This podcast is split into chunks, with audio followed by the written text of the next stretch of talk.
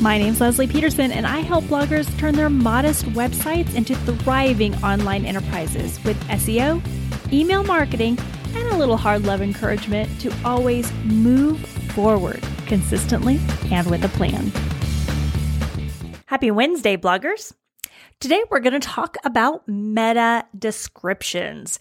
I know several of the last episodes have been heavy feels like a heavy time in the industry right now. So we're going to change it up and talk about something a little lighter uh, and uh, hopefully just as helpful. And that is meta descriptions. So I see a lot of people asking why or, or asking questions about Google changing their meta description. Why are they changing my meta description? What do I need to do to stop this? What does it mean? That sort of thing.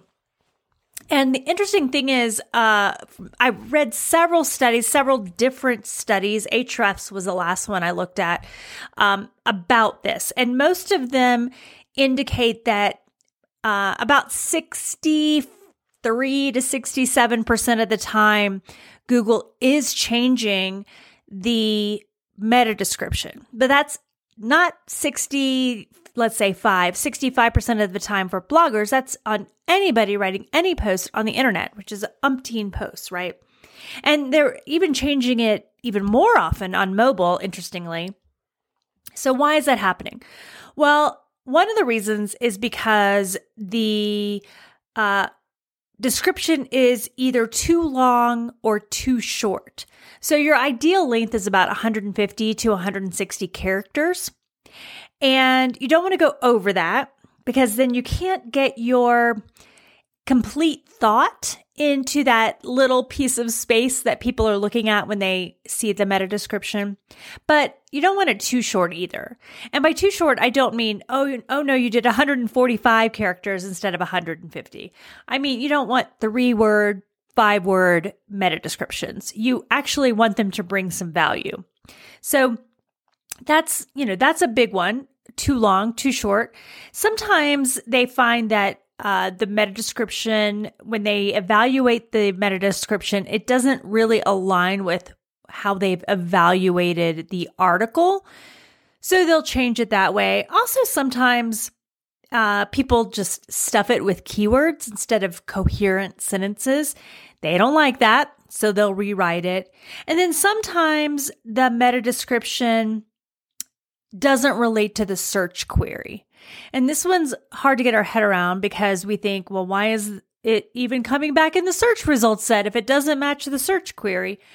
And the thing is that sometimes the there might be a search query where the best answer to that query is not your entire article, but just a couple sentences in your article. You can definitely come back in a search for that.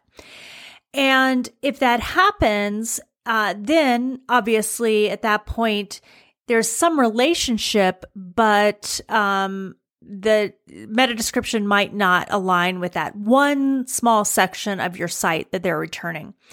And so they'll make a modification in that way.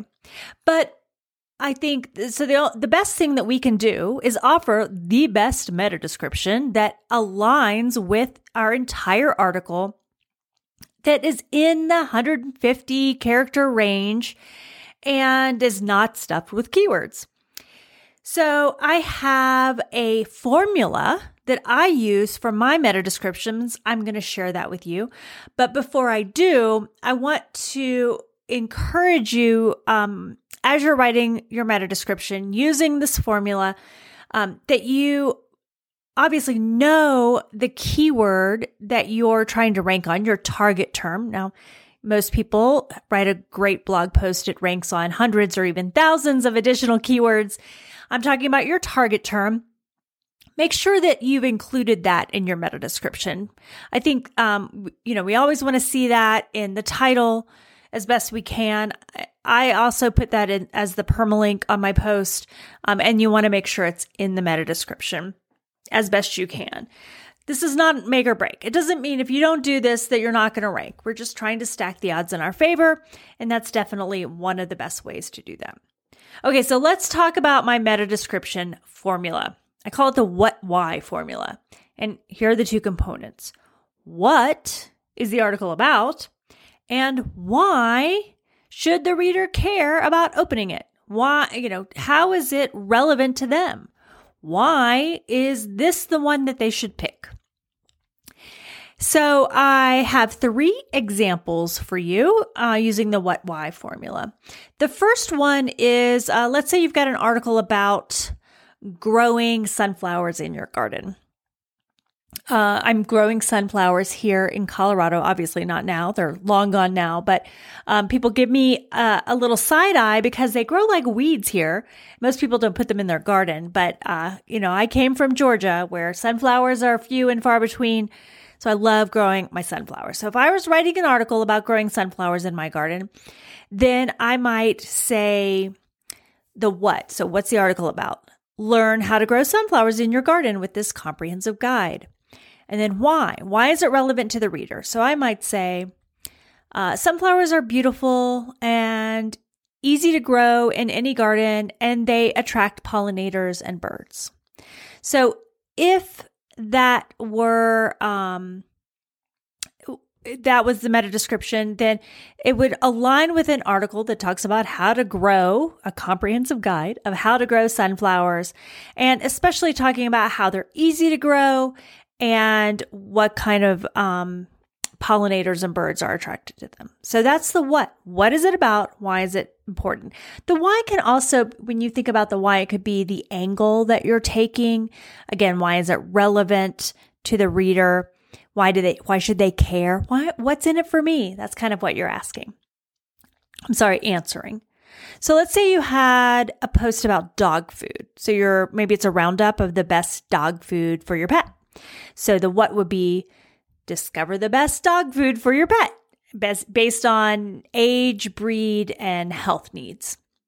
And then the why, you could say, feeding your dog the right food is essential for their overall health and well being. So the angle, uh, if I wrote that as my what why description, the angle of the article would really be about the best food for their health and well being. So I wouldn't be comparing prices or wouldn't be, you know, um, I might share the price and obviously say this one's cheaper, this one's more expensive, but it wouldn't be about the prices. It wouldn't be about where to get them. It would be about the health of the dog and um, and the dog food that's best best suited for them. And the last example I have for you is kids art projects. So find a fun and easy um, or find a list of fun and easy kids art projects for your uh, child to try with this list of over 50 ideas. That's the what. And then the why um, art's a great way for kids to express themselves and learn new skills. So that might be the, I might not have a section about expressing themselves and learning new skills because I'm giving them 50 ideas for art projects, but that would be the sentiment that came from my article that would be kind of the vibe that i'm giving off um, express kids expressing themselves learning new skills. So there would be a, a whole bunch of different types of mediums and art supplies and that sort of thing.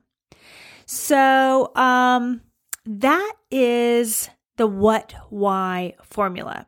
So just to sum up my advice to you uh, make sure that you include your target keyword Make sure that you're writing uh, not over 160 words, but as close to 150, 160 as you can get.